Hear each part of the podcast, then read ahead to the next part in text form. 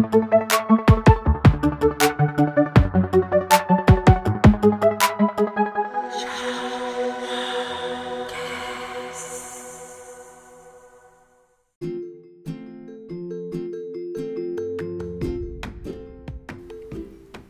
สดีครับ ยินดีต้อนรับเพื่อนๆทุกคนเข้าสู่รายการชวแคสนะครับ รายการพอดแคสต์ความรู้ทางการแพทย์และเรื่องจิตปาถะทางการแพทย์ที่เราชวทำเอง และให้ทุกคนได้ฟังด้วยนะครับครับกลับมาเจอกันอีกครั้งนะครับกับชวแคสวันนี้ EP ที่ 49 แล้วนะครับ เราอัดกันวันศุกร์ที่ 27 พฤศจิกายน 2563 นะครับ ก็หายหน้าไปประมาณกี่วีกอะประมาณวีกกว่าๆ2วีคใช่ไหมที่เราได้ทวิตบอกทุกๆคนไปว่าช่วงนี้มันเป็นช่วงสัมภาษณ์ เรียนต่อของเรานะครับ แล้วก็เราก็เหมือนกับว่าเออมันวุ่นวายหลายอย่างเนาะเออก็เลยก็เลยหยุดขอพักไปนะครับ แล้วก็ช่วงที่ผ่านมามันก็เป็นช่วงที่ครบรอบ 1 ปีชวแคสด้วยนะครับ ก็จริงๆเนี่ยครบรอบ 1 ปีเนี่ยก็ยังไม่ได้ยังไม่ได้มี EP ครบรอบ 1 ปีเลยเนาะเอาเป็นว่าตอนนี้รายการเรามีอายุ 1 ปีและใน EP ที่ 49 นะครับ ไม่นับ EP พิเศษอื่นๆ ก็คือก่อนหน้านี้เราจะมี EP พิเศษ มันจะมีชอวอลแคส EP พิเศษอะอยู่ แล้วก็จะมีชอวอลแคสที่เป็นรายการโควิด19 Diary ที่เราจัดไป 2 EP เนาะ แล้วก็ประมาณนี้ ประมาณนี้ก็คือจริง ๆ ในปีที่ผ่านมาเนี่ย เราออกมาประมาณ 50 บวกบวก EP 50 น่าจะ 52 53 EP อะไรเงี้ย อืม ซึ่งจริง ๆ เราก็ไม่ได้ออกทุกวีคนะ แต่ว่ามันก็แล้วแต่อารมณ์แล้วเนาะคือบางบางวีคเราก็ออก 2 EP เลยเพราะว่ากูอยากออกเลยก็คือคือเป็นรายการจัดเองคนเดียวอย่างที่ทุกคนรู้นะครับ เพราะฉะนั้นเราจะทำอะไรมันก็เรื่องของเรานะครับ โอเค ก็เล่าให้ฟังนิดๆหน่อยๆละกันว่าในช่วงสัปดาห์ที่แล้ว ไม่สิต้องเป็นสัปดาห์นี้วันจันทร์นะครับ เราไปสัมภาษณ์เรียนต่อที่ โรงพยาบาลแห่งหนึ่งละกันนะครับ ซึ่งก็คือเป็นโรงพยาบาลที่เราจบมานั่นแหละ ใครที่ฟังเราแต่ต้นก็จะรู้ว่าที่ไหนนะครับ ก็คือเราไปสัมภาษณ์เพื่อที่จะเรียนต่อเฉพาะทางนะครับ แล้วก็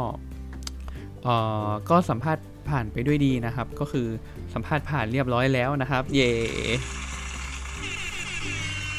ครับ เพราะฉะนั้นในปีหน้าเราจะเราจะกลับมาเรียน ต่อเฉพาะทางที่เชียงใหม่นะครับ ก็เดี๋ยวดูกันต่อไปละกันว่าพอกลับมาเรียนแล้วเราจะมีเวลาในการทำชอวอแคสกันได้ขนาดไหน เพราะว่าการกลับมาเรียนมันก็ค่อนข้างหนักเนาะแล้วมันก็ต้องอ่านหนังสืออะไรเยอะแยะไปหมด เพราะฉะนั้นก็ แต่แต่คิดว่าเราน่าจะทำต่อไปนะ แต่ว่าเออเราอาจจะมา ไม่รู้อะดูก่อนละกัน เรายังไม่คิดถึงนั้นอีกอีกนานครับ อีกประมาณ กี่เดือนเลยเนี่ยกว่าจะไปเรียนประมาณ 7 6 7 เดือนอีกนานอีกนานกว่าเราจะไปเรียนนะครับ ก็ตอนสัมภาษณ์เนี่ยอาจารย์ถามถึงชอวอแคสด้วยนะครับไม่ไม่รู้ว่าอาจารย์ไปขุดข้อมูลนี้มาจากไหนนะครับ เพราะว่าตอนที่ทำ port ทำ CV ส่งไปนี่ก็ไม่ได้เขียนว่างานอดิเรกคือการทำพอดแคสต์เนี้ยก็ก็ไม่ได้เขียนไปแต่ว่าอาจารย์คงไปสืบมานะครับ ก็ก็เล่าให้อาจารย์ฟังไปไปบ้างอะไรเงี้ยว่า เออทำพอดแคสต์อยู่ช่องชอวแคสต์เนี่ยฮะเป็นยังไงประมาณไหนออกวันไหนอะไรเงี้ยอืมแล้วก็อาจารย์ก็ถามว่าออกทางแพลตฟอร์มไหนบ้างครับนะครับ ก็เลยโฆษณารายการไปเลยว่าออกทุกวันเสาร์นะครับ ทางอ่า Spotify Apple Podcast Google Podcast ครับ ไม่รู้ว่าอาจารย์ไปตามฟังหรือเปล่านะครับ แล้วก็ไม่รู้ว่าพออาจารย์ไปตามฟังแล้วเนี่ย ยังจะให้เราไปเรียนอยู่หรือเปล่านะครับ แต่ว่าก็ ก็ดีที่ อย่างน้อยได้รู้ว่ามีคนสนใจรายการของเรานะครับ ถึงแม้เราจะเป็นรายการเล็กๆนะครับ เราพูดมาตลอดว่ารายการเราเป็นรายการเล็กๆนะครับ เล็กจริง ๆ เล็กมากนะครับ ก็ก็ดีใจที่ที่อย่างน้อยมีมีคนที่ที่ได้มาฟังกันนะครับ จริง ๆ เนี่ยเราแพลนว่าจะอัด EP ที่เกี่ยวกับการสัมภาษณ์เรียนต่อนะครับ แต่ว่าออยากจะทำแต่ว่าน่าจะเป็น EP ที่ค่อนข้างใหญ่พอสมควรขอไปชวนเพื่อนๆที่ ที่สัมภาษณ์เรียนต่อพร้อม ๆ กันในปีนี้เพราะว่าปีนี้จะเป็นปีที่รุ่นรุ่นรุ่นเราเนี่ยจะสัมภาษณ์เรียนต่อกันเยอะนะครับ แล้วแต่ละคนก็คือไปสัมภาษณ์กันคนละที่แล้วก็คนละคนละสาขาอะไรเงี้ยมันอาจจะมีความแตกต่างกัน เดี๋ยวยังไงเราเราหาเวลามาจัด EP ใหญ่ ๆ แบบนี้อีกสักทีหนึ่งนะครับ เพราะว่าจะได้เป็นคือคนที่ไม่ได้เป็นหมอเนี่ยก็จะได้จะได้รู้ว่าเออวงการแพทย์มันมีการสัมภาษณ์เรียนต่ออะไรแบบนี้ส่วนคนที่เป็น หมอหรือเป็นน้องนักศึกษาแพทย์ก็จะได้มาฟังกันว่าเออจบไปแล้วถ้าเราจะกลับมาเรียนต่อเนี่ยมันมีกระบวนการยังไงบ้างต้องเตรียมตัวยังไงแล้วเออมันสมสมัครยังไงสัมภาษณ์เมื่อไหร่เนาะเรื่องขอทงขอทุนอะไรเงี้ยเดี๋ยวเราอาจจะต้องมามาคุยกันอีกทีหนึ่งละกัน โอเค ก็สำหรับวันนี้นะครับตอนนี้เราอยู่ที่เชียงใหม่เหมือนเดิม ก็ออกจากที่ตั้งที่เดิมนะครับเพราะว่าสัปดาห์ที่แล้วเราไปสัมภาษณ์เนาะแล้วก็สัปดาห์นี้เราก็ มาเรียนนะครับเรามาอบรมเป็นเหมือนอบรมเชิงปฏิบัติการเป็นการเวิร์กช็อปเรื่องเกี่ยวกับการทำ echocardiogram นะครับหรือว่าเป็นการตรวจคลื่นเขาใช้ภาษาไทยใช้คำว่าคลื่นเสียงสะท้อนหัวใจประมาณนี้ก็คือการเอ็กโคหรือการอัลตราซาวด์นั่นแหละดูหัวใจนะครับ ก็เรียนวันเสาร์อาทิตย์จันทร์นะครับ ก็คือเรียนจนถึงสิ้นเดือนนั่นแหละ ก็ตอนนี้ก็เลยอยู่ที่เชียงใหม่นะครับ โอเค เรามาเข้าสู่เนื้อหาใน EP นี้กันเลยนะครับ ก็สำหรับในใน EP เนี้ยเรากลับมาคุยกันอีกรอบหนึ่งกับชอวอแคสที่เป็นเนื้อหาเกี่ยวกับ emergency medical condition หรือภาวะฉุกเฉินทางการแพทย์อีกครั้งหนึ่งหลังจากที่เราทำไปแล้ว 3 EP เนาะก็คือ มีทั้งเรื่องหลอดเลือดสมองตีบใช่ไหมครับ มี stroke เนาะ มี STEMI หรือว่าโรคหลอดเลือดหัวใจตีบนะครับ มี DKA หรือว่าภาวะเลือดเป็นกรดจากจากเบาหวานเนาะแล้ววันนี้เราจะมาพูดถึงอีกภาวะหนึ่งที่ที่พบบ่อยๆ และเป็นภาวะฉุกเฉินนะครับ นั่นก็คือภาวะเลือดออกในทางเดินอาหารครับ ซึ่งวันนี้เราจะมาคุยกันถึง ภาวะเลือดออกในทางเดินอาหารส่วนต้นนะครับ ส่วนต้นเท่านั้นนะครับจริงๆ ถ้าใครตามทวิตเตอร์ส่วนตัวของเราเนี่ยมันจะมีอยู่ช่วงหนึ่งคือช่วงเดือนที่ผ่านมาเนี่ยเราเรา ICU เนาะอืมแล้วก็ช่วงนี้ก็จะมีคนไข้ที่มาด้วยเลือดออกในทางเดินอาหารส่วนต้นเนี่ยก็คือจะมาด้วยอ้วกเป็นเลือดอะไรเงี้ยเยอะๆซึ่งเราก็มีบางทีมีบ่นลงทวิตเตอร์ไปบ้างอะไรเงี้ยเพราะแบบ เออกินลงกินเหล้าอะไรเงี้ยเนาะใครใครที่ได้ผ่านมาเห็นก็คงจะได้ จะได้อ่านมาบ้างนั่นแหละที่เราทวิตไป อืมก็คือบ่นนั่นแหละเหนื่อย อืมเพราะฉะนั้นวันนี้เราจะมาคุยกันว่าแบบภาวะเลือดออกในทางเดินอาหารส่วนต้นเนี่ยมันมันเกิดขึ้นได้ยังไงแล้วมันมันน่ากลัวยังไงครับโอเคมาเริ่มกันเลยคำว่าเลือดออกในทางเดินอาหารส่วนต้นเนี่ยคืออะไรใช่ไหมเอ่อทางเดินอาหารที่เรารู้กันเนาะ ก็คือมันก็จะมีอวัยวะที่เกี่ยวข้องก็ตั้งแต่ปากเราลงไปใช่ไหมครับ ปากลิ้นหลอดอาหารเวลากินอาหารลงหลอดอาหารไปลงไปที่กระเพาะอาหาร ต่อไปที่ลำไส้เล็กนะครับ ต่อไปที่ลำไส้ใหญ่แล้วก็ไปที่ลำไส้ตรงเนาะออกก้นแล้วก็ขับถ่ายออกไปทางเดินอาหารส่วนต้นเนี่ยโดยรวมมันคือตั้งแต่บริเวณหลอดอาหารลงไปที่กระเพาะอาหารจนไปถึงลำไส้เล็ก ส่วนที่เรียกว่าดูโอดีนัมนะครับก็คือส่วนส่วนที่ต่อจากกระเพาะไปนั่นแหละ อืมหรือถ้าใครที่เรียน anatomy ก็จะก็จะบอกว่ามันแบ่งตรง ligament of Trice นะครับอืมอืมก็เลือดออกในทางเดินอาหารส่วนต้นเนี่ย ส่วนใหญ่เวลามันออกมันก็มักจะออกจากบริเวณนี้แหละ ก็คือเป็นได้ทั้งจากตรงหลอดอาหาร หรือว่าอาจจะเป็นจากตรงกระเพาะอาหาร หรือว่าอาจจะเป็นส่วนที่เป็นลำไส้เล็กส่วนดูโอดีนัมนั่นแหละนะครับ ก็ถามว่าโดยปกติแล้วเนี่ย เลือดออกในทางเดินอาหาร พวกนี้มันมีความน่ากลัวยังไง และทำไมมันถึงต้องเป็นภาวะฉุกเฉินใช่ไหมครับ ก็ มันก็คือการที่เราเสียเลือดนั่นแหละ อืมเหมือนภาวะเสียเลือดอื่น ๆ เลย ไม่ว่าจะเป็นจากอะไรก็ตามเนี่ย การที่เรามีเลือดออก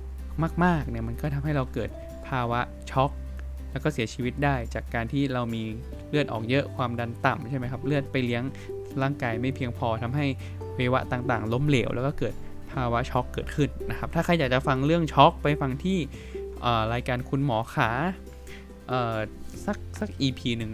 อันนี้อันนี้เป็นแฟนรายการที่จำจำเลข EP ไม่ได้นะครับ โอเค ไม่เป็นไร ก็จริง ๆ เรื่องช็อกก็อยากทำนะ ยังอยู่ในลิสต์อยู่แต่ว่าเดี๋ยวขอเวลาไปเรียงเนื้อหาให้ฟังง่าย ๆ ก่อนนะครับ โอเคเออพูดถึงเลือดออกในทางเดินอาหารส่วนต้นกันต่อนะครับ ก็ ถามว่า อย่างที่บอกนะมันมีอวัยวะเป็นหลอดอาหารกระเพาะอาหารและลำไส้เล็กส่วนดูโอดินัมเนี่ยแล้วสาเหตุมันเกิดจากอะไรได้บ้างนะครับ จริงๆ สาเหตุเนี่ยมันเกิดได้จากหลายสาเหตุเลยนะครับ เอาเราค่อยๆ ไปทีละอวัยวะละกัน ถ้าเราดูตรงบริเวณของหลอดอาหารนะครับ ถามว่าหลอดอาหารเนี่ยจะทำให้มีเลือดออกได้ยังไงบ้างนะครับ ก็ที่เจอบ่อยๆเลยก็คือภาวะที่มันมีหลอดเลือดดำ บริเวณหลอดอาหารเนี่ยมันโป่งแล้วก็แตกนะครับ ซึ่งคนเราอยู่เนี่ยจะมีหลอดเลือดดำตรงหลอดอาหารมันโป่งได้ยังไงนะครับ ก็มันก็เกิดจากว่าคนเราเนี่ย ถ้าเราเป็นโรคตับตับแข็งนะครับ ซึ่งเราก็น่าจะรู้จักกันว่ามันมักจะเกิดจากการกินเหล้าใช่ไหมอืมกินเหล้าแล้วก็เป็นตับแข็ง แล้วเพราว่าตับแข็งนี่แหละครับที่มันจะเป็นสาเหตุที่ทำให้เกิดความดันในหลอดเลือดดำเนี่ยมันสูงขึ้นนะครับทำให้หลอดเลือดดำบริเวณที่อยู่รอบๆ หลอดอาหารเนี่ยมันโป่งขึ้นมา พอโป่งแล้วเกิดอะไรพอมันโป่งแล้วมันก็มีโอกาสที่จะแตกง่ายอืมคิดง่ายๆคิดเหมือนเส้นเลือดขอดเลยเส้นเลือดขอดตามของตามขาอะไรเงี้ยมันคือภาวะที่หลอดเลือดดามันโป่งเหมือนกันเราเลยเห็นหลอดเลือดดำมันเป็นเส้นๆขึ้นมาหลังจากปกติที่เราไม่มีใช่ไหม ซึ่งสาเหตุหลักๆ มันก็เกิดจากตับแข็งนี่แหละครับ ซึ่งที่เราพบบ่อยๆก็คือกินเหล้าใช่ไหมแต่จริงๆก็ตับแข็งก็ไม่ได้เป็นจากกินเหล้าอย่างเดียวเนาะอาจจะเป็นจากการที่เคยมีการติดเชื้อไวรัสตับอักเสบอะไรเงี้ยก็ได้พวกไวรัสตับอักเสบ B ตับอักเสบ C พวกนี้ครับมันทำให้เกิดการทำลายเนื้อตับจนเกิดเป็นตับแข็งขึ้นมาได้นะครับ พอมีหลอดเลือดดำในหลอดอาหารมันโป่งแล้วเนี่ยมันก็ทำให้มันแตกได้ ซึ่ง ถ้ามันแตกจากจากแบบนี้ครับ มันจะทำให้เลือดออกเยอะมากเนาะเพราะว่ามันเหมือนแบบเป็นเส้นเลือดแบบหลอดใหญ่ ๆ เลยที่มันแตกนะครับ พอเป็นแบบนี้เลือดจะออกเยอะจะทำให้มีอาการอ้วกเป็นเลือดปริมาณมากนะครับ แล้วก็มีโอกาสที่จะช็อกแล้วก็เสียชีวิตได้นะครับ นอกจากที่เลือดจะออกจากการที่หลอดเลือดดำมันโป่งแตกได้แล้วเนี่ยตรงหลอดอาหารเนี่ยมันอาจจะมีเลือดออกได้จากการที่มันฉีก เออมันมีฉีกมันมีรอยแผลฉีกขาดได้นะครับถามว่ามันฉีกขาดได้จากอะไร ก็ที่พบบ่อยๆก็คือเกิดจากการที่เราอ้วกอาเจียนนะครับ เช่นในคนที่อ้วกเยอะๆ หรือว่าในคนที่แบบไปกินเหล้ามาแล้วหลังกินเหล้าแบบอ้วกอ้วกอ้วกเยอะๆอะไรเงี้ยการอ้วกเยอะๆเนี่ยมันจะทำให้มันเกิดการฉีกขาดบริเวณของหลอดอาหารตรงจุดที่มันต่อกับกระเพาะอาหารนะครับ อืมพอมันเกิดการฉีกขาดแล้วเนี่ยมันจะทำให้ มีเลือดออกได้นะครับอาจจะแค่ฉีกเฉยๆแต่ว่าไม่ได้ทะลุเหมือนมันเป็นแผลอะอืมนั่นแหละนะครับ ซึ่งมันจะมีชื่อเรียกภาวะนี้ว่า Mallory White Syndrome หรือว่า Mallory White Tear นะครับ ก็เป็นสาเหตุหนึ่งที่ทำให้เกิดเลือดออกในทางเดินอาหารส่วนบนได้ครับ โอเค นั่นคือส่วนของตัวของหลอดอาหารนะครับ ทีนี้เราลงมาถึงกระเพาะอาหาร กระเพาะอาหารเนี่ยจะมีเลือดออกจากอะไรได้บ้างนะครับ ก็ ถ้าเกิดว่าอิงกับเรื่องของหลอดอาหารที่บอกว่ามีหลอดเลือดดำมันโป่ง แล้วก็แตกจากคนที่เป็นตับแข็งเนี่ยตรงกระเพาะก็เจอได้เหมือนกันนะครับ เจอได้เหมือนกับตัวของหลอดอาหารเลยก็คือสามารถที่จะมีหลอดเลือดดำโป่ง แล้วก็แตกได้นะครับ ซึ่งก็อย่างที่บอกว่าเลือดก็จะออกเยอะมากนะครับ แล้วก็มีโอกาสที่จะช็อกแล้วก็เสียชีวิตจากการขาดเลือดได้นะครับโอเค นอกจากนี้ ในกระเพาะที่เราเจอบ่อยๆเลย แล้วก็ทุกคนก็น่าจะรอคำนี้อยู่ว่าเมื่อไหร่มึงจะพูดสักทีก็คือ แผลในกระเพาะอาหารนั่นเองนะครับ แผลในกระเพาะอาหารเนี่ยเป็นหนึ่งสาเหตุหลักสาเหตุใหญ่เลยที่ทำให้เรามีเลือดออกในทางเดินอาหารได้ แล้วก็มีโอกาสที่จะมีเลือดออกเยอะ แล้วก็เสียชีวิตได้นะครับ แต่ว่ามันอาจจะไม่ได้คือโอกาสของการออกเยอะจากตรงนั้นน่ะ อืม มันไม่ได้เยอะเท่ากับ ส่วนของที่มันเป็นหลอดเลือดดาที่มันโป่งแล้วมันแตกเพราะนั่นคือมันคือหลอดเลือดที่มันแตกออกมาเลยเนาะมันเลยเยอะกว่า อืมแต่ว่าถ้าเกิดว่าไอตัวแผลในกระเพาะอาหารเนี่ยถ้าเกิดว่ามันไปอยู่เหนือหรือว่าอยู่บริเวณใกล้เส้นเลือดเนี่ยมันก็มีโอกาสที่ทำให้เลือดออกเยอะได้เหมือนกันนะครับ แผลในกระเพาะอาหารเนี่ยมันเกิดจากอะไรใช่ไหมก็จริงๆ มันมีหลายสาเหตุนะครับ ไม่ว่าจะเป็นการที่มันมีกรดในกระเพาะอาหารที่มันสูง นะครับ มันก็ไปสามารถที่จะทำให้มันเกิดแผลมันเกิดการย่อยทำให้มีแผลในกระเพาะอาหารได้นะครับ สาเหตุก็อาจจะเป็นจากการที่เรารับประทานยาที่มันระคายเคืองกระเพาะอาหารใช่ไหมเช่นยาแก้ปวดกลุ่ม NSAIDs ใช่ไหมครับ ตัวอย่างเช่นพวก diclofenac ibuprofen ที่เราชอบได้กินกัน พวกยาแก้อักเสบพวกนี้ หรือว่าพวกยาต้านเกล็ดเลือด พวกแอสไพริน หรือว่าถ้าเราได้กินยาต้านการแข็งตัวของเลือด เช่น ตัวของวาฟารินอะไรพวกเนี้ย มันก็ทำให้มันมีโอกาสที่จะมีเลือดออกในทางเดินอาหารได้นะครับ หรือว่าปัจจัยกระตุ้นอื่น ๆ เช่น การกินเหล้า การดื่มสุราอะไรพวกนี้ครับ หรือว่าการสูบบุหรี่ พวกนี้เป็นปัจจัยกระตุ้นที่ทำให้เกิดแผลในกระเพาะอาหารได้เหมือนกันนะครับ หรือว่าเป็นพวกที่แบบความเครียดเนาะ อืม ต่างๆที่บอกว่าเครียดลงกระเพาะเครียดแล้วปวดท้องอะไรเงี้ยมันเป็นได้ อืมหรือว่าเวลาที่เรามีอาการเจ็บป่วยหนักๆนะครับ ร่างกายมีเหมือนกับสมมุติเช่น เรามีการติดเชื้อ ในกระแสเลือดเราป่วยเรายมมากๆเนี่ยอืมบางทีภาวะพวกนี้ความเครียดของร่างกายพวกนี้มันทำให้ตัวของอ่อตัวของเขาเรียกว่าอะไรอะ่ะเขาเรียกว่าอะไรว่ามิวคัสอะเออคือเหมือนเป็นบวกพวกเยื่อเมือกที่มันฉาบกระเพาะอยู่อะ่ะอืมที่มันฉาบเพื่อป้องกันไม่ให้กระเพาะเราโดนย่อยเนี่ยบางทีมันทำให้พวกนี้มันเสียฟังก์ชันไปในยามที่ร่างกายมันมีภาวะสตรสต่าง อฟังก์ชันพวกนี้เสียไปก็ทำให้กระเพาะเราเนี่ยมันสัมผัสกับกรดในกระเพาะได้ได้เยอะมากขึ้นได้ง่ายมากขึ้น ก็ทำให้เกิดแผลในกระเพาะอาหารมาได้นะครับ นอกจากนี้ก็คือนอกจากแผลแล้วเนี่ยก็กระเพาะอาหารอาจจะมีการอักเสบได้นะครับ ที่เรียกว่าแกสไตติสก็คือมีการอักเสบของของตัวของกระเพาะอาหารก็ทำให้มันมีเลือดออกได้ แต่พวกนี้ก็อาจจะทำให้แบบเลือดไม่ได้ออกเยอะมากนะครับ อืม อ้อลืมพูดอีกอย่างหนึ่งที่สำคัญก็คือเรื่องของแผลในกระเพาะอาหารเนี่ยจริง ๆ นอกจากที่พูดเรื่องยงเรื่องยาเรื่องการแบบความคงความเครียดอะไรแล้วเนี่ยมันมีอีกสาเหตุหนึ่งใหญ่ ๆ เลยที่ทำให้เกิดแผลในกระเพาะอาหารได้ก็คือการติดเชื้อแบคทีเรียตัวหนึ่งที่มีชื่อว่าเอ่อ H. pylori หรือว่า Helicobacter pylori นะครับ เชื้อ H. pylori เนี่ยเป็นเชื้อแบคทีเรียที่มันมีความสามารถที่จะมาอาศัยอยู่ใน ในสิ่งแวดล้อมแบบในกระเพาะอาหารของเราที่แบบต่อให้เป็นกรดมากขนาดไหนอะไรเงี้ยเออมันอยู่ในสิ่งแวดล้อมแบบนี้ได้ แล้วมันก็ทำให้เกิดการติดเชื้อแล้วก็เกิดการอักเสบเกิดแผลในกระเพาะอาหารได้นะครับ ซึ่ง H. pylori เนี่ยเป็นสาเหตุสำคัญที่ทำให้หลาย ๆ คนเนี่ยเกิดแผลในกระเพาะอาหาร แล้วก็เป็นสาเหตุที่ทำให้เกิด ตัวของมะเร็งในกระเพาะอาหารได้นะครับ ก่อนหน้านี้เราเราไม่รู้เนาะตอนที่เรายังหาเจ้าเชื้อนี้ไม่เจอ แต่พอเราหาเชื้อนี้เจอเรารู้ว่ามันเป็นสาเหตุเนี่ยเราก็มีการให้ยานะครับเป็นพวกยาแบคยาเอ่อยาฆ่ายาปฏิชีวนะเออเป็นยาฆ่าเชื้อแบคทีเรียเนี่ยรับประทานแล้วก็พอสามารถที่จะ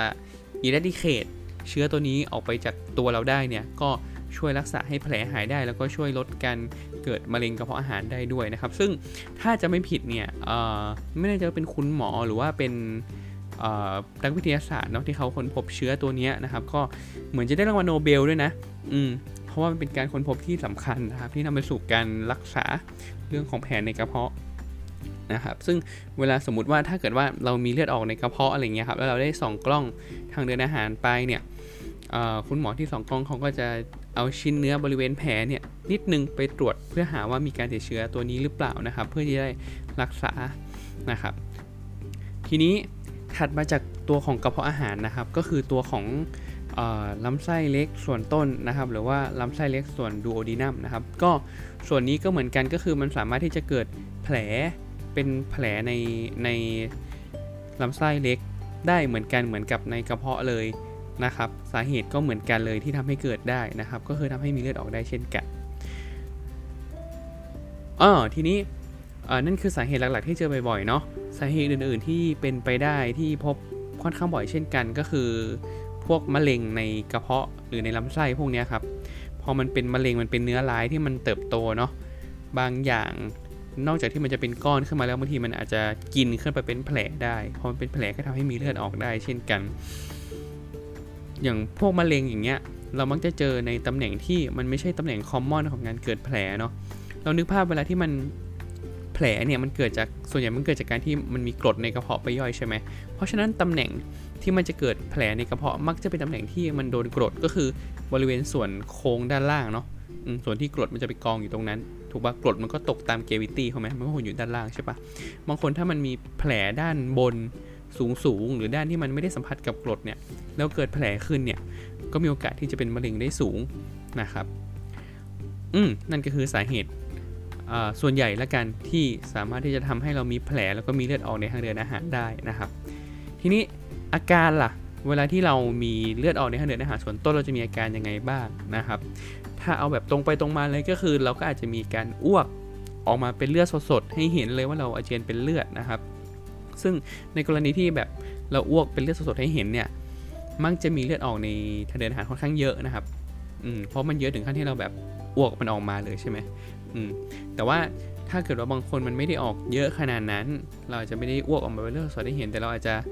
เลือดที่มันออกในกระเพาะหรือทางเดินอาหารเนี่ยถ้ามันออกไม่ได้เยอะมากนะครับพอมันออกมาแล้วมันจะถูกน้ำย่อยในกระเพาะเราย่อยใช่ปะอืมพอเลือดมันถูกย่อยแล้วเนี่ยมันก็จะออกมากับอุจจาระ นะครับ เราจะสังเกตเห็นลักษณะอุจจาระเป็นสีดำเป็นสีดำเมือกเมือกๆดำเหนียวเหนียวเหมือนยางมะตอยนะครับ แล้วก็มีกลิ่นเหม็นที่แบบเหม็นมากนะครับ เป็นกลิ่นเฉพาะตัว ถ้าใครเคยเป็นหรือว่า หรือว่าไม่ว่าจะเป็นน้องนักศึกษาแพทย์หรือว่าคุณหมอนะครับ ทุกคนที่ได้เจอเคสพวกนี้แล้วปกติเราก็ต้องออมีการตรวจตรงก้นเนาะเพื่อดูสีอุจจาระทุกครั้งอะไรอย่างเงี้ย เราก็จะเราก็จะจดจำมันได้อย่างดีว่ามันเป็นลักษณะอุจจาระสีดำๆเหนียวๆแล้วก็กลิ่นเหม็นมากๆนะครับอืมซึ่งภาษาอังกฤษจะเรียกว่าเมเลนานั่นเองเอ่อนอกจากที่เราจะถ่ายออกมาเป็นสีดำๆแล้วเนี่ยถ้ามันมีเลือดออกในทางเดินอาหารเยอะๆนะครับ เราอาจจะถ่ายออกมาเป็นเลือดสดๆเลยก็ได้นะครับเอ่อเพราะว่าบางทีอย่างที่บอกว่าดำๆนั่นนะคือเลือดที่ถูกย่อยใช่ปะสมมุติถ้าเราเลือดออกเยอะมากๆเนี่ย กระเพาะเรามันก็ย่อยเลือดที่ออกมาไม่ทันเนาะมันก็ไหลออกมาทั้งอย่างนั้นเลย มันก็จะออกมาเป็นเลือดสดๆได้นะครับ นอกจากนี้ถ่ายไปเลือดโอ้ไปเลือดแล้วเนี่ยก็เราอาจจะอาเจียนออกมาเป็นสีดำๆได้นะครับ ลักษณะอาเจียนสีดำๆเนี่ยเขาจะเรียกว่า coffee ground ก็คือลักษณะมันเหมือนน้ำกากกาแฟนะครับ ลักษณะมันจะออกจะเป็นน้ำที่เป็นสีออกดำๆน้ำตาลน้ำตาลใสๆเราก็จะเห็นมีกากกากดำๆนะครับ ซึ่งมันก็คือเลือดที่โดนย่อยเหมือนกันนั่นแหละ แต่ว่าอันนี้มันออกมาจาก การอาเจียนเนาะอนอกจากที่จะมีการอาเจียนออกมาให้เห็นแล้วเนี่ย มันก็จะมี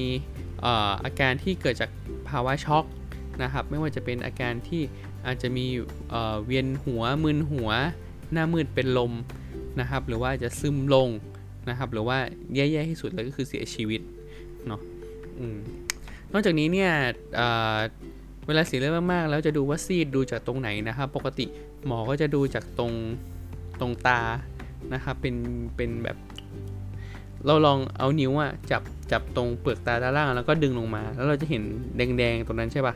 เออนั่นแหละตรงนั้นคือตำแหน่งที่หมอดูนะครับ ถ้าเกิดว่าคนไข้มีภาวะซีดเนี่ยตรงนั้นมันจะไม่แดงนะ มันจะออกเป็นสีชมพูซีดๆนะครับ บางคนถ้าเสียเยอะๆมากมันจะขาวไปเลยนะครับ อืมตรงนั้นเป็นตำแหน่งที่เอาไว้ดูคร่าวๆได้ว่ามีภาวะซีดหรือเปล่านะครับ แล้วยังพอบอกได้คร่าวๆว่าเออเลือดในตัวเนี่ยมันเหลือสักเท่าไหร่กัน นะครับ นั่นก็คืออาการเนาะเพราะฉะนั้นตอนนี้เราเรารู้จักแล้วว่ามันมีสาเหตุเกิดจากอะไรได้บ้าง แล้วอาการเป็นยังไงนะครับทีนี้ปกติสมมุติถ้าเรามาโรงพยาบาลด้วยด้วยอาการแบบนี้เนี่ยมหมอเขาก็ต้องซักประวัติใช่ไหมว่า เพื่อที่จะบอกว่าเออมันมีเลือดออกจริงหรือเปล่านะครับสิ่งที่หมอต้องแยกทุกครั้งก็คือว่า บางคนเนี่ยมาด้วยอ้วกเป็นเลือด แต่จริง ๆ แล้วเขาไม่ได้อ้วกเป็นเลือดอะแต่ว่าเขาอาจจะเป็นอะไรสักอย่างหนึ่งที่ทำให้มันมีเลือดไปโผล่ในท้อง เช่น เขาอาจจะมีเลือดกำเดาไหล เออนึกออกไหมว่าคนที่เลือดกำเดาไหลแล้วมันไหลไหลลงคออะ เออเขาก็กลืนเลือดตรงนั้นลงไปไง เออ แล้วพอกลืนเลือดตรงนั้นลงไปในท้องเนี่ย แล้วสมมติเขาแบบบังเอิญอ้วกออกมาพอดีอะ มันก็จะเป็นเลือดที่ถูกย่อยแล้ว หรือว่าเขาถ่ายมา มันก็จะเป็นสีดำเพราะมันเป็นเลือดที่ถูกย่อย ถูกปะอืม ทีนี้ นอกจากเลือดกำเดาไหลแล้วก็อาจจะเป็นคนที่แบบอาจจะเป็นโรคในปอดก็ได้ที่เขาแบบมีรอยโรคในปอดแล้วเขาไอออกมาเป็นเลือด อืมซึ่งมันก็ทำให้สับสนกับการแบบอาเจียนเป็นเลือดได้ในคนที่แบบไอเป็นเลือดอะไรเงี้ย อืมก็ต้องเป็นอะไรที่แบบเราก็ต้องคิดถึงแล้วก็แยกเสมอเนาะ อืม นอกจากนี้ก็คือการตรวจเนี่ยเราก็จะตรวจดูมีการใส่สายเป็นสายยางพลาสติกนะครับ ใส่เข้าไปในจมูก ใส่ใส่จมูกเข้าไปในท้องเนาะ อืมแล้วก็ไปล้างเขาจะใส่น้ำเนี่ยไปล้างในท้องดูว่ามันมีเลือดออกหรือเปล่านะครับ หรือว่ามีร่องรอยของการมีเลือดออก เช่น ที่เป็นลักษณะน้ำกับกาแฟที่เราบอกไปเมื่อสักครู่นี้นะครับอืมมันก็จะก็จะช่วยบอกแล้วก็ช่วยดู แล้วก็เวลาเป็นอย่างเงี้ยเราก็จะถูกให้งดน้ำงดอาหารนะครับ เพราะว่าเราไม่ควรจะต้องกินเนาะเพราะว่ามันมีเลือดออกในกระเพาะใช่ไหมสมมติถ้าเรากินอะไรเข้าไป มันก็ยิ่งไปยงไปย่อย มันก็จะเลือดออกเยอะไปอีก เพราะฉะนั้นก็ต้องอดอาหารแล้วให้น้ำเกลือเนาะ ทีนี้การรักษาล่ะ การรักษาจะต้องทำอย่างไรบ้าง ก็เบื้องต้นเนี่ยสิ่งที่เรากลัวที่สุดก็คือเรากลัวจะช็อกใช่ปะเออเพราะฉะนั้นสิ่งที่ต้องประเมินก็ต้องประเมินสัญญาณชีพประเมินพวกความดันเนาะประเมินการเต้นของหัวใจก่อนว่า เขามีภาวะช็อกหรือเปล่าถ้าช็อกก็ต้องรีบแก้ โดยการให้น้ำเกลือปริมาณมากนะครับ ไปทดแทนแล้วก็ดูว่า เออต้องเจาะเลือดดูว่าซีดเยอะไหมถ้าซีดเยอะอาจจะต้องรีบเอาเลือดมาให้โดยด่วนเนาะเพื่อทดแทนอืมอันนี้มันเป็นการแก้ที่ปลายเหตุแล้วเนาะอืมก็คือแก้เรื่องว่าเออขาดเลือดใช่ไหมก็ต้องเอาเลือดมาเติมอะไรเงี้ยถ้าความดันตกเยอะให้น้ำเกลือแล้วไม่ดีขึ้นก็ต้องให้ยาพยุงความดันเพื่อเพิ่มความดันขึ้นมา ทีนี้แล้วเราจะไปหยุดเลือดได้ยังไงบ้าง อืมมันก็มีอยู่หลายแบบเนาะอืมโดยทั่วไปเนี่ยก็คือเอาเรื่องแผลในกระเพาะ หรือแผลที่ลำไส้ก่อน พวกนี้ครับ ก็นอกจากการที่ให้ยาเนาะเราจะมีการให้ยาที่เป็นยาลดกรดที่มันไปต้านการหลั่งกรดในกระเพาะ หรือว่าเป็นยาที่ไปลดเลือดที่ไหลมาบริเวณนั้นเนี่ยเราก็จะต้องมีการส่องกล้องใช่ไหมที่เรารู้กันว่าส่องกล้องทางเดินอาหาร การส่องกล้องเนี่ยก็คือกืนกล้องเข้าไปแล้วก็กล้องก็จะไปดูว่า หมอเขาก็จะดูแหละว่าเรามีแผลตรงไหนแล้วเขาก็จะไปไปแก้ เช่น ถ้าเกิดว่ามันมีลักษณะของแผล ในกระเพาะอะไรเงี้ยเขาก็จะเอายาไปฉีดเอาอะดรีนาลีนไปฉีด เพื่อที่จะให้หลอดเลือดบริเวณนั้นมันหดตัวมันก็จะทำให้มันหยุดบลีดได้นะครับ หรือว่าสมมุติถ้าเราเป็นหลอดเลือดดำบริเวณหลอดอาหารที่มันโป่งเนี่ยอืมเวลาหมอเขาส่องกล้องเข้าไปเขาก็จะเห็นเลยว่ามันเป็นแบบหลอดเลือดดำที่มันโป่งโป่งโป่งมาเต็มไปหมดเลยเนี่ย ตรงไหนที่มันมีจุดที่เลือดออกเนี่ย คุณหมอก็อาจจะเอายางไปรัด หรือว่าเอาคลิปไปหนีบอย่างเงี้ย เพื่อที่จะไปหยุดเลือดนะครับอันนี้ก็คือเรื่องของการส่องกล้องเนาะนอกจากการส่องกล้องแล้วเนี่ยสิ่งที่ช่วยรักษาอีกอย่างหนึ่งก็คือการผ่าตัด การผ่าตัดถามว่าทำยังไง ในกรณีที่เลือดมันออกเยอะมากๆ แล้วสมมุติส่องกล้องเข้าไปแล้วลักษณะของรอยโรคที่เห็นเนี่ยมันมันไม่สามารถที่จะจัดการจากการส่องกล้องได้เนี่ยอืมหรือว่าเอ่อมันเป็นพวกแผลหรือว่ามีการทะลุของกระเพาะอะไรพวกเนี้ย อืมเขาก็จะใช้การผ่าตัดในการรักษา การผ่าตัดเป้าหมายคืออะไร ก็อาจจะไปตัดบริเวณที่เป็นแผลที่มันเลือดออกเนี่ยออกไปเลย ตัดแล้วก็เย็บหรือว่าไปเย็บปิดนะครับ หรือว่าบางอย่างเช่นถ้ามีเลือดออกเยอะๆเนี่ยเขาก็อาจจะใช้วิธีการไปอุดเลือดอืมก็คือสมมติแผลตรงเนี้ยมันมาจากเส้นเลือดเส้นไหนใช่ปะเขาก็จะไปเหมือนไปอุดเลือดตรงนั้น อุดเลือดจากเส้นเลือด ที่มันมาเลี้ยตรงนั้นเพื่อที่ไม่ให้มีเลือดมา เลือดก็จะไม่ออกอะไรเงี้ยอืมมันก็มีหลายกระบวนการหลายวิธีการอืมแต่ว่าถามว่าเยอะไหมที่ถึงขั้นจะต้องผ่าตัดจริงๆ ก็ไม่ได้เยอะมากนะครับ ส่วนใหญ่ก็ถ้าเกิดว่าให้ยาอะไรแล้วเนี่ยแล้วก็อาการดีไปส่องกล้องเห็นแผล ก็แก้ไขกันแค่นั้นก็ ส่วนใหญ่ก็จะเพียงพอแล้วนะครับ จะมีไม่ได้เยอะมากที่ที่ถึงขั้นผ่าตัดอย่างที่บอกไปอ๋ออีกอย่างหนึ่งก็คือ เราลืมพูดไปในเรื่องของการรักษา ในเรื่องของการรักษาเนี่ยมันจะมีอีกวิธีหนึ่งก็คือในคนที่มันมีการโป่งของหลอดเลือดดำบริเวณของหลอดอาหาร แล้วก็กระเพาะอาหารเนี่ยมันจะมีอีกวิธีหนึ่งที่สามารถที่จะไปช่วยหยุดเลือดได้ ซึ่งเป็นวิธีที่แบบทำชั่วคราวไปก่อนช่วงที่แบบเลือดกำลังออกอยู่อะไรเงี้ยก่อนที่จะได้ไปส่องกล้องจริง ๆ ก็คือการใส่บอลลูนเข้าไปกดนะครับหลักการก็คือว่าหลอดเลือดดาที่มันโป่งเนี่ยมันมีเลือดออกเนาะ เราก็ใส่บอลลูนเข้าไปในกระเพาะอาหารในหลอดอาหาร แล้วก็ไปกางบอลลูน แล้วก็ไปกดไว้ เออ ไปกดหลอดเลือดพวกนั้นไว้ ให้มันแบนซะเลือดมันก็จะได้ไม่ไหล อืมมันก็คือเป็นการห้ามเลือดนั่นแหละทีนี้ถามว่าวิธีการทํำยังไงนะครับ ก็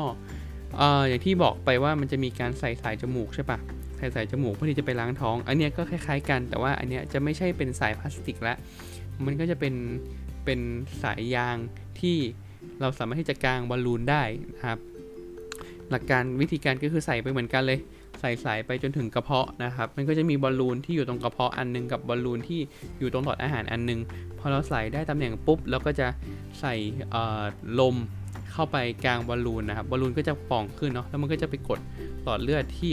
มันมีเลือดออก นะครับมันก็จะช่วยห้ามเลือดได้นะครับ เราใส่ประมาณ 24 ชั่วโมง ถึงไม่เกิน 48 ชั่วโมง มันควรจะหยุดได้แล้ว แล้วก็หลังจากนั้นก็เอาไปส่องกล้องดูอีกทีนึง แล้วก็ไปแก้ไขร่องรอยพวกนั้นอีกทีหนึ่งนะครับ นั่นก็คือการรักษานั่นเองนะครับ เพราะฉะนั้นที่พูดมาทั้งหมดก็คือภาวะฉุกเฉินทางการแพทย์ที่เกิดจากเลือดออกในทางเดินอาหารส่วนต้นนั่นเองนะครับ เพราะฉะนั้นแล้วเนี่ยอย่างที่บอกว่ามีเลือดออกเนาะมันมีสาเหตุ เพราะฉะนั้นสิ่งที่สำคัญกว่าการไปแก้เนี่ยก็คือการกำจัดสาเหตุกำจัดความเสี่ยงทั้งหลายนะครับ มีอะไรบ้างล่ะก็อะง่าย ๆ ถ้าเรากินยาที่มันไปกัดกระเพาะ แล้วมันทำให้เรามีเลือดออกในกระเพาะเนี่ยเราก็ควรจะไปหยุดยาพวกนั้นใช่ไหมครับอืมหรือว่าที่เจอบ่อยๆเลยก็คือ สูบบุหรี่กินเหล้าเนี่ยเป็นสาเหตุหลักๆสำคัญที่ทำให้เกิดเราก็ควรที่จะหยุดสูบบุหรี่หยุดกินเหล้าซะนะครับ มันก็จะช่วยลดปัจจัยเสี่ยงเหล่านี้ได้นะครับ หลาย ๆ ครั้งที่เ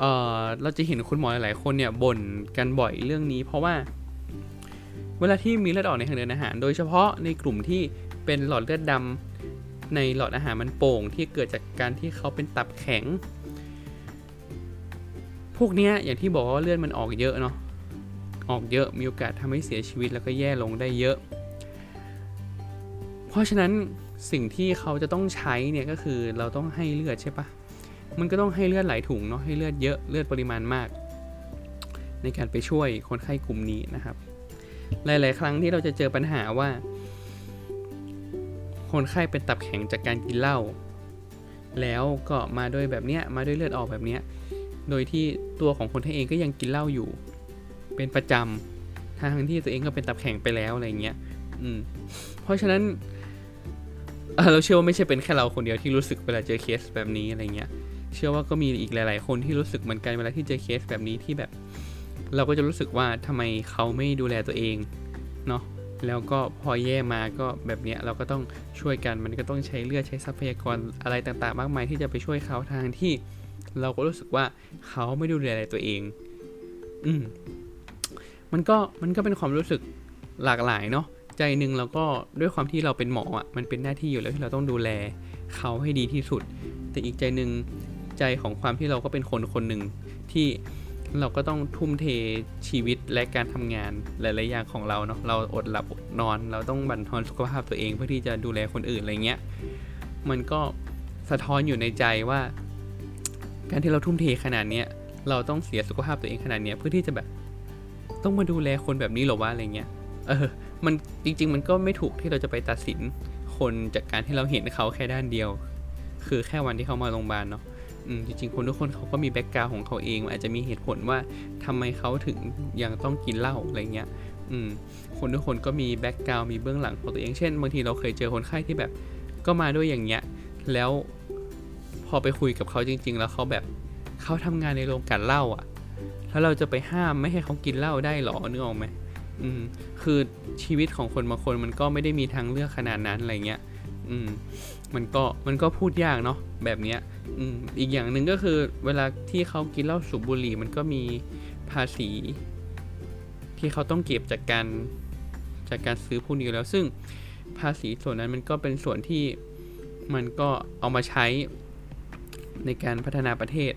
ส่วนหนึ่งมันก็ไปสู่มือของสสสที่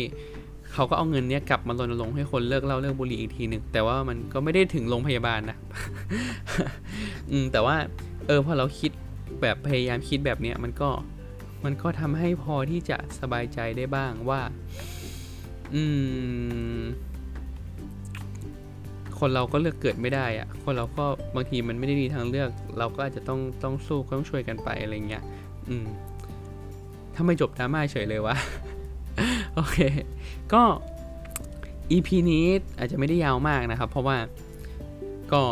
พยายามพูดสั้นๆกระชับ ไม่รู้ไม่รู้ว่าพูดเร็วไปหรือว่าใครฟังแล้วจะงงหรือเปล่านะครับ ก็ EP นี้รีบทำรีบทำรีบคุยรีบเลิกนะครับ ตอนนี้ก็เกือบห้าทุ่มแล้วนะครับ อีกชั่วโมงเดียวเราก็จะปล่อยเรายังไม่ทำปกเลย โอเค EP นี้ก็ประมาณนี้ละกันนะครับ เราอยากให้มารู้จักเรื่องของเลือดออกในทางเดินอาหารว่ามันมันเป็นภาวะที่ฉุกเฉิน แล้วก็อันตรายมันมีสาเหตุจากหลาย ๆ สาเหตุนะครับแล้วก็อาการจะเป็นยังไงแล้วเราต้องรักษายังไง แล้วเราควรที่จะป้องกันยังไงแถมบ่นเรื่องทั่วไปในชีวิตอีกหนึ่งนะครับโอเค ก็ สำหรับชอวอแคสต์ EP ที่ 49 นะครับ ก็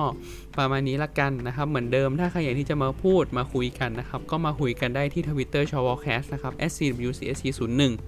นะครับแล้วก็ถ้ามีเรื่องไหนอยากให้ทำเช่นอ๋อตอนนั้นมีแฟนรายการ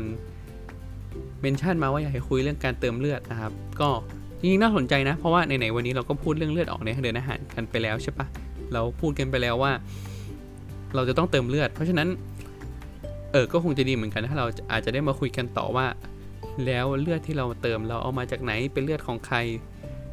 เราเอาเลือดมายังไง เราเติมเลือดอะไรได้บ้างอะไรเงี้ยเออเดี๋ยวเดี๋ยวเดี๋ยวค่อยไปคุยกันอีกทีหนึ่งละกันนะครับ ก็ถ้ามีตรงไหนที่เราพูดผิดนะครับ หรือว่าพูดคุยไม่รู้เรื่องยังไง ก็มาท่านมาคุยมาเตือนมามาคุยกันได้ละกัน เราจะได้พัฒนาปรับปรุงไปพร้อมๆกันนะครับ ตอนนี้ชาวแคสก็